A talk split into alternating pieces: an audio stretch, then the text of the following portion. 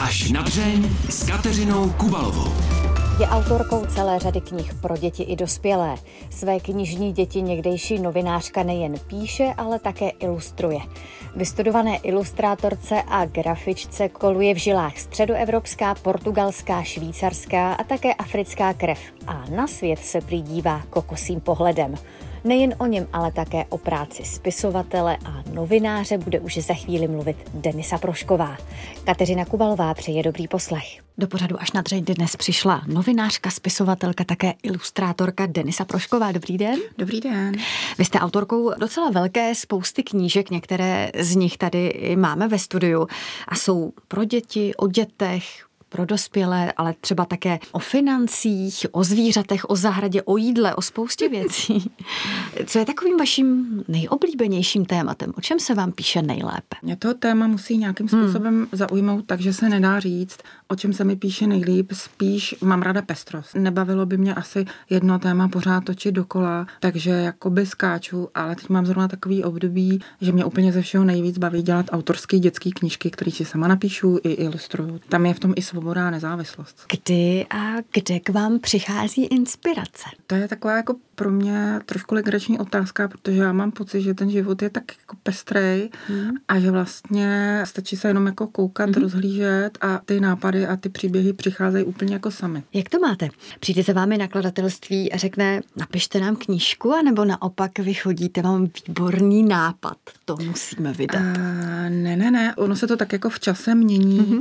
protože když jsem jakoby začínala, hmm. tak vlastně, když vás nikdo nezná, tak jako vy musíte jít do toho vydavatelství hmm. a dneska spíš se mi už děje, že to téma přijde ke mně samo, nebo mě někdo osloví, nebo vlastně už všichni vědí, co dělám, nebo ne všichni, ale určitý okruh vás znají. Mě zná, takže ví, co ode mě čekat, takže už to dneska není tak strašně jako pracný, nemusím nikde jako ťukat na dveře, to je fajn. Když je člověk spisovatel, tak je to psaní, potažmo kreslení ve vašem případě, pořád ještě zábava, anebo se to v jednu chvíli přelije a už je to práce. A tohle je takové jako prima otázka, protože já vlastně celý život vždycky jsem dělala úplně natvrdo na volný noze, jsem nikdy neměla odvahu, nejdřív proto, když jsem měla malé děti, tak jako člověk má tu zodpovědnost. Hmm. A pak vlastně postupem času zjistíte, že žádná autorská svoboda neexistuje, protože ve chvíli, kdy víte, že musíte napsat, abyste měli na složenky, tak už se z toho hmm. jako vytrácí ta radost a to nadšení a je to trošku otrava, tím si asi projde jako každý. Já teda sama narada o sobě používám termín spisovatelka, protože mám pocit, že se to strašně nadužívá, takže radši o sobě říkám, že jsem autorka. Takže já vlastně vždycky k tomu dělám ještě něco jiného, nějaké zaměstnání nebo nějakou jinou činnost, která mi dává ten finanční základ, abych měla tu svobodu u té tvorby, abych si to mohla dělat podle svého. Protože ve chvíli, když jste na tom opravdu finančně závislí, tak podvědomě prostě mm. podbízíte se a vlastně... Jasně, děláte kompromisy. A děláte kompromisy, mm.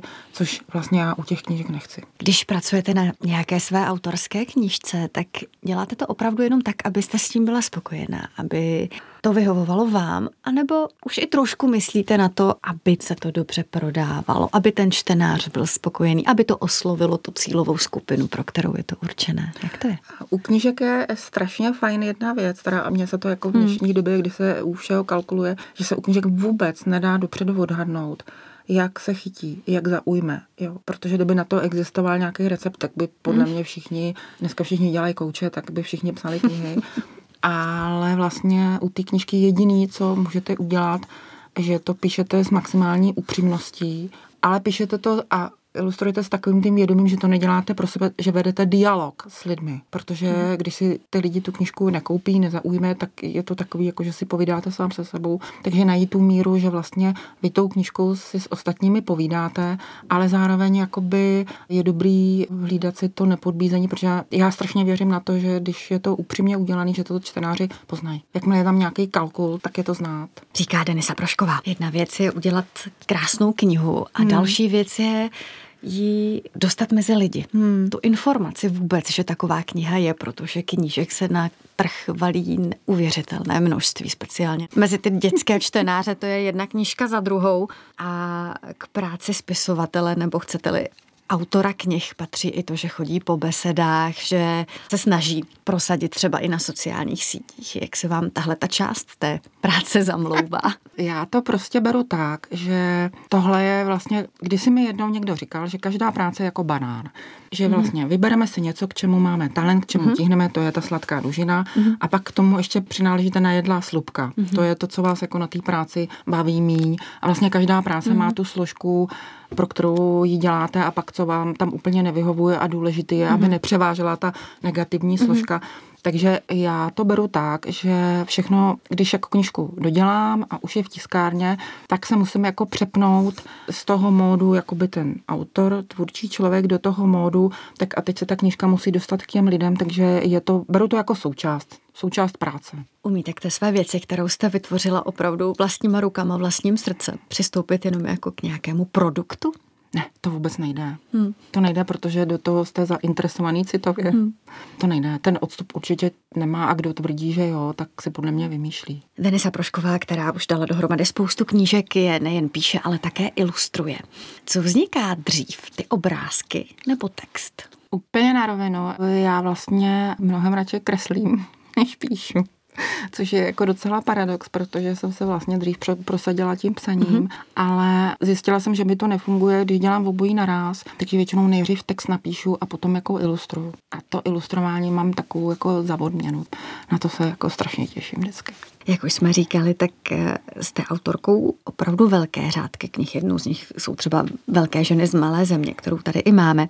A je právě tahle ta knížka takovou vaší srdcovou záležitostí, anebo je to ještě jiná? Já mám dvě knížky a začnu u té velké ženy z malé země, která je specifická v tom, že vlastně nejsem samotná autorka. Mm-hmm. Nápad na tuhle knížku vzešel od eh, Renaty Mrázové, která je top manažerka a potkali jsme se jako pracovně a pak jsme vlastně na té knižce dělali společně a pro mě to bylo vlastně já jsem nikdy jako společně žádnou knížku nedělala, takže tahle knížka byla specifická, ale pro mě byla jako ještě jako specifická v tom, že valná většina, protože jsem se 18 let živila jako novinářka, takže mě znali jako píšícího člověka, ale když jsem řekla, že jsem vystudovaná akademická malířka, tak všichni tak jako, no, ona si tak jako kreslí. A tady jsem vlastně jako se předvedla jako ilustrátorka, mm. takže po tyhle knižce už mě lidi berou jako výtvarnici. Nejenom jako, že se jako píšu a k tomu si něco kreslím. Mm. Tak v tom je pro mě jako mm. uh, specifická a taková další mezní knižka pro mě je,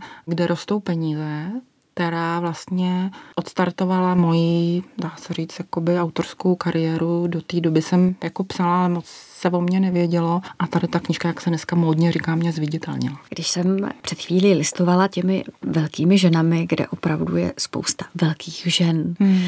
se zajímavými osudy, o některých z nich se hodně ví, o některých naopak třeba velmi málo.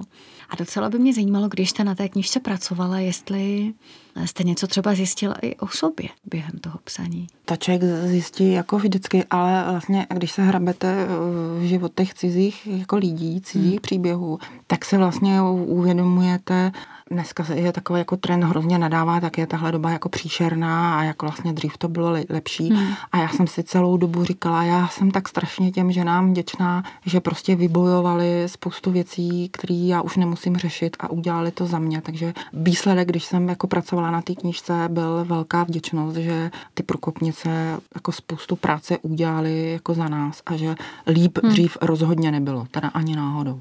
Proč jsou to vlastně velké ženy? Budete dělat i třeba velké muže nebo O těch už se toho řeklo hodně. No, velké ženy, protože ženy jako v minulosti to měly mnohem těžší hmm. a spousta talentů zanikla tím, že je převálcovali rodinný materský povinnosti, neměli ten prostor. Spousta žen dělalo jakoby zázemí svým partnerům, aby mohli vyniknout a naopak většinou ženy, které chtěli vyniknout, tak úplně to zázemí neměly a teď se snažili zvládat soukromý život, pracovní. Hmm. Podle mě to měli těžký, proto vlastně velké ženy. Vlastně jsou to hrdinky, které se nenechali převálcovat ani předsudky, ani dobou, ani vlastně těma rodinnýma povinnostma, což si myslím, že dneska taky pořád ještě dost žen jako řeší, jak najít ten balans, jakoby hmm. zůstat sama sebou, ale zároveň dát té rodině a těm dětem, který milují to, co potřebují.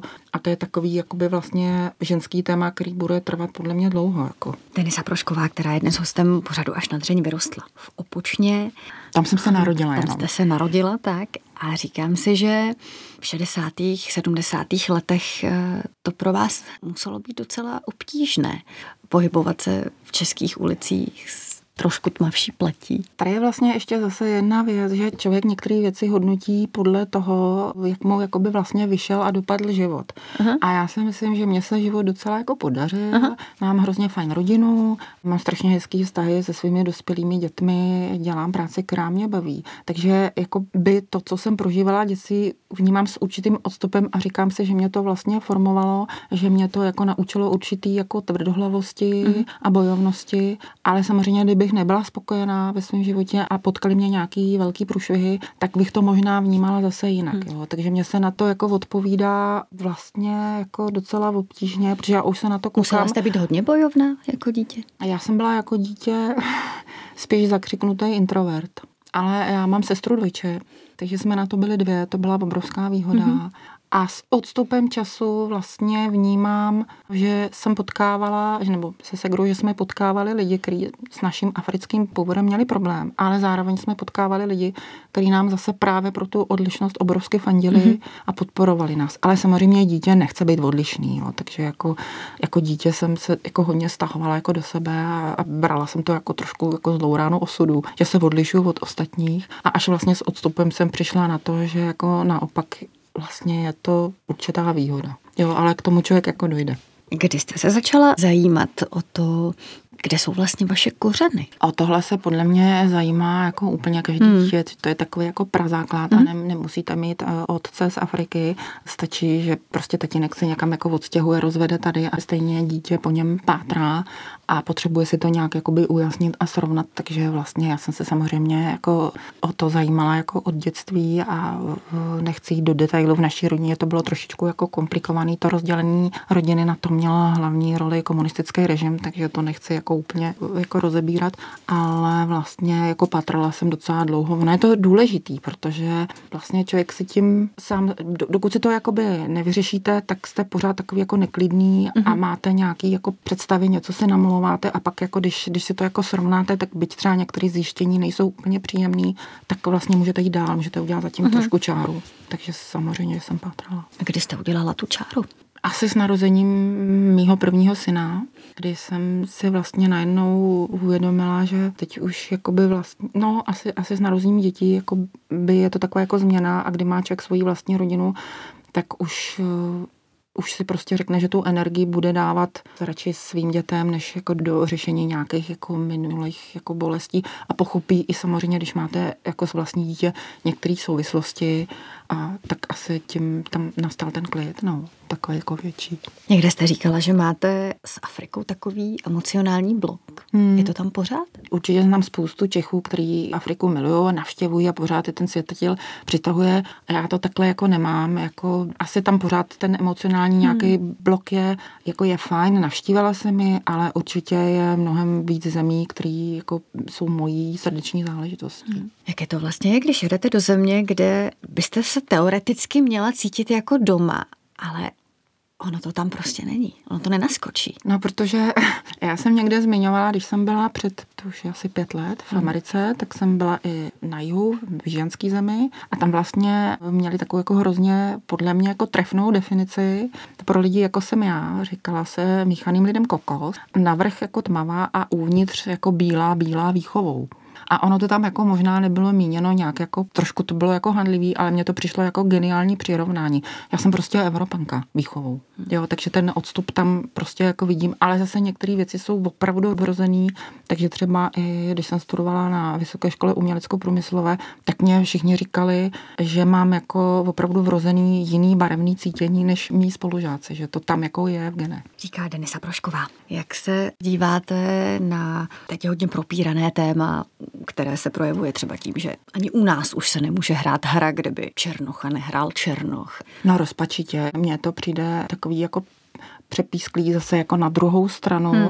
byť zrovna schodu okolností teď pracuji na jednom projektu, o kterém ještě nemůžu mluvit, ale který mě jako mm-hmm. donutil nastudovávat si docela podrobně jako historii jako otroctví v Americe a vůbec jako ve světě. Takže do určitý míry já tu americkou historii chápu my to nemůžeme na to nahlížet jako z pohledu tradice jakoby České republiky nebo z pohledu Evropy, protože v Evropě skončilo otroctví o sto hmm. let dřív než v Americe a je to strašně znát. Můžeme ale... to vůbec pochopit, jak oni to cítí z našeho pohledu? Eh, já myslím, já myslím, že jo, protože ona se to dá trošku přirovnat k té situaci, která tady byla za socialismu, kdy fůra lidí byla persekuovaná. Jo, hmm. Takže vlastně to, co byla jako segregace vůči barvě pletí, tak v České republice byla segregace kvůli tomu, že měl někdo dědečka, babičku, živnostníka, mhm. podnikatele. Mm-hmm. Takže jako v tomhle si myslím, že to jako pochopit můžeme, ale jako opravdu se to jako přepískává na druhou stranu a zároveň jako platí u všeho, že vždycky, když eh, se objeví nějaký populista, který se snaží vytřískat body z nějakého tématu,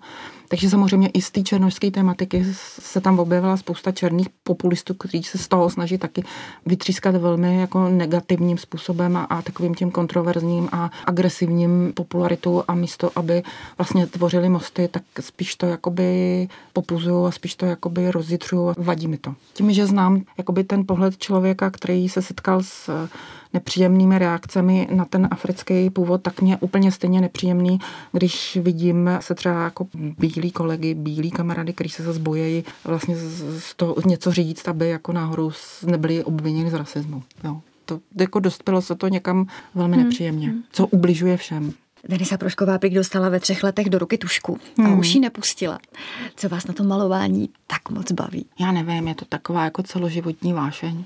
Jako baví mě spoustu věcí, ale nenašla jsem nic, co by mě bavilo víc a vlastně jako ta tuška a, a ty barvy je takový můj průvodce a já to jako nezastírám, že občas jakoby i do toho unikám a vlastně, že mě to kreslení a malování celý život jakoby nemusela jsem nikdy ani v těžkých životních situacích brát antidepresiva, mm-hmm. protože vždycky vždycky, jakoby, když jsem začala kreslit, tak vlastně jsem se jako utekla z toho reálného světa do toho svýho mm-hmm. a hrozně mě to pomohlo a uklidnilo. Ono tak jako nenadarmo se kreslení a malování používá jako arteterapie, takže jako já to nezastírám. Pro mě je to práce částečně obživa a zároveň i terapie. Jak jste říkala už před chvílí, tak léta letoucí jste působila v médiích jako hmm. novinářka. Jak se to stalo, že jste zběhla od toho výtvarna? To prostě souviselo s tím, že já jsem se jako v druháku na večce vdala a otěhotněla jsem a velmi rychle narodil se mi první chlapeček a do ruka a do dne druhý chlapeček a pak jsem vlastně po dvou letech mateřských hmm. se vrátila jako dostudovat a protože jsme ani já, ani můj muž neměli žádný zázemí v babičkách, byli jsme závislí jen jeden na druhým, tak jsem hledala v té době nějakou práci, která by se dala skloubit jako s péčí o rodinu. Mm-hmm. A to kreslení se s tím vylučuje, protože všichni ví, kdo mají malé děti, že malé dítě vyžaduje čas a pozornost a trpělivost. A zatímco to kreslení je naopak vyžaduje určitý sobectví, kdy musíte jako všechny poslat jako do háje a soustředit se a koncentrovat mm. na mhm. tu věc. A to prostě se absolutně, pokud vám na dětech záleží, s mateřstvím neslučuje.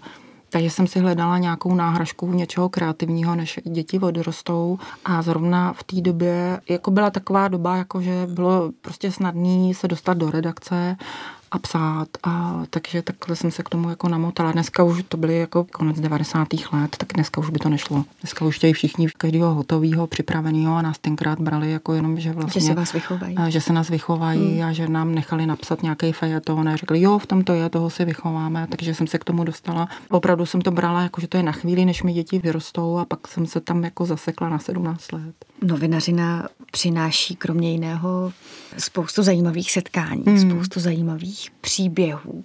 Který byl třeba pro vás takový nejzásadnější, který vás ovlivnil? Co jste zažila, s kým jste se potkala za těch neskutečných 17 let? To se takhle zase vůbec nedá říct, protože člověk se tak jako projde určitým vývojem, že nejdřív je jakoby ohromen, uh-huh. že se najednou jako pohybuje napříč všema sociálníma vrstvama. Uh-huh. Takže jeden den dělá rozhovor s top manažerkou, druhý den dělá rozhovor s maminkou, která bydlí v azylovém domě. Teďka vlastně jako potkáte všechny možný slavné herečky a podnikatele a bla, bla, bla. Ale postupem času vlastně zjistíte, že tohle jako není vůbec důležitý, že jako tu silnou osobnost vlastně najdete jak v těch jakoby takzvaně mezi úspěšnýma lidma, tak i mezi lidma, kteří jsou úplně nenápadní. Mm-hmm. Takže třeba pro mě takový setkání, ne, nebudu jmenovat nikoho asi významného, ale vlastně hodně, pak už mi zůstala v životě, když jsem se eh, setkala s kriminalistkou Alenkou Pleškovou z Brna,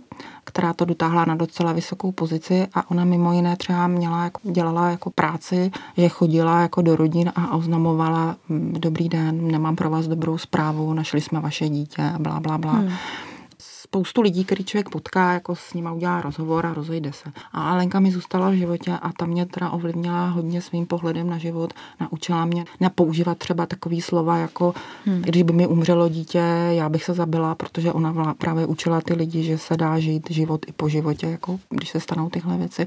A to byl asi pro mě hodně zásadní člověk. A pak vlastně zase spousta lidí, kteří navenek působí jako, že jsou jako naprosto úžasný, tak jako najednou zjistíte, že je to taková jako bublina. Jo, že, že je to hrozně zajímavý. Moje oblíbený jako úsloví je, nic není tak, jak vypadá. Nestýská se vám někdy po tom mediálním světě, když jste z něj unikla ke knížkám? Já se v něm pořád tak nějak jako drápečkem jako držím, takže jako stále pořád někam jako píšu, což je jako hrozně fajn, ale vlastně... No něco se do knížek dát nedá. Uh, to, no, to chce ten článek.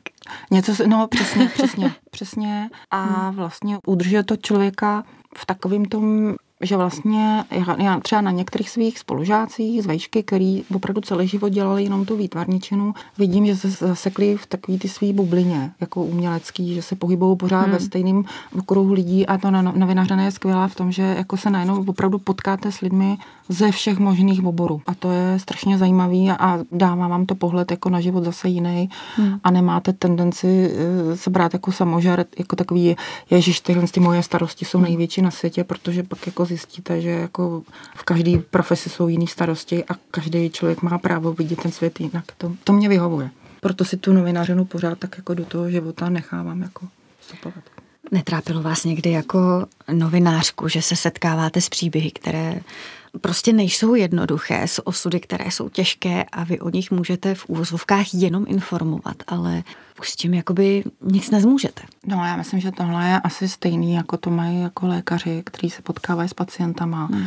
že vlastně nemůžete ty cizí osudy úplně jako prožívat všechny. Některé... Dá se to?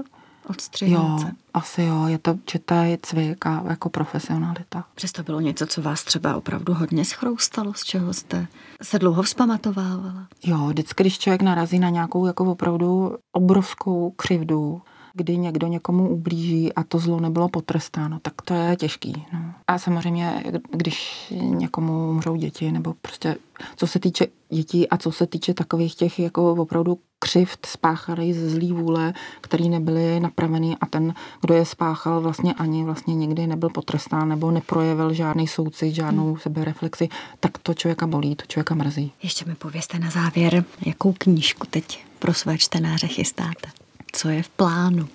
Už jste něco naznačila? Tak já mám zkušenost, že vždycky, když dokud knížka nevyleze z tiskárny, tak se může stát 100 milion věcí, kdy knížka nevyjde. Takže já teď v tuhle chvíli mám rozdělaný dvě. A jedna už je v tiskárně, teda už je ve vydavatelství a jedna to bude, jenom můžu naznačit, e, že to bude zase příběhy žen, ale bude to zaměřeno celosvětově a bude velmi jako hodně ilustrovaná, tak ta by měla nějak snad jako do prosince bych to měla dát dokupy. Ale ta, o který můžu mluvit, tak to je e, právě ten zajímavý moment, kdy mě oslovila Míša Chovancová, která je e, zakladatelka nezisku Dejme dětem šanci, který se věnuje hmm. dětem dětského domova. A tahle ta organizace, kdy se vypsala soutěž, aby děti z dětského domova popsali svůj životní příběh, než se dostali do děcáků a potom mm-hmm. vlastně, co jim dal ten děcák a následně, jak to pak vlastně s nima dopadlo, mm-hmm. když z něj odešli. No a Míša mi tyhle příběhy jako by poslala, abych se na ně podívala a já jsem jako je zhltla byly někdy jako, dá se říct, strašný, ale zároveň hmm. vlastně mě to úplně změnilo pohled na tyhle ty děti. O té tematice jsem tak jako moc nevěděla, i když trošku ano. A nakonec z toho teda vznikla knížka, která se jmenuje Znáte jejich příběhy, která teďka bude prezentovaná na svět hmm. knihy a cítila jsem potřebu jí doplnit nejenom, aby tam byly i příběhy, ale i vysvětlující různé věci od psychologů mm. a tak dále, protože ty děti jsou opředeny spoustou jako předsudků a mm. já jsem je začala vnímat jako obrovský hrdiny. A všechno to byly děti, které byly z rodin odebraný už jako větší. A bývalo bylo by pro ně, pořád jako slyšíme od o těch děcákách, jaký je to zlo, ale zrovna pro tyhle děti by bylo, bývalo bylo lepší, kdyby z těch svých původních rodin odešli dřív, hmm. než je ty rodiny zdevastovaly. A teď se tam vlastně všichni snaží je nějak jakoby posunout, napravit to a vlastně tahle knížka vznikala i proto, že tady máme vůči děcákům zavedený nějaký jakoby nepravdivý předsudky. Už dávno neplatí, že by děcáky děti vykoply v 18 spoza dveří na zdar a starejte se. Teď už je spousta programů, který jim pomáhají, aby studovali, aby měli nějakou práci, aby měli bydlení. Takže tahle knížka, která byla neplánovaná a byla jsem na ní oslovena, mě teda hrozně chytla říká Denisa Prošková, která byla hostem pořadu až na tréně. Moc krát vám za to děkuji. Mějte se hezky. Já děkuji a přeju všem krásný den. Nezbývá než dodat, že pořad až na dření si můžete poslechnout také jako podcast. A nezapomeňte se podívat i na video záznamy z natáčení. Kateřina Kubalová se těší na slyšenou zase za týden. Mějte se krásně.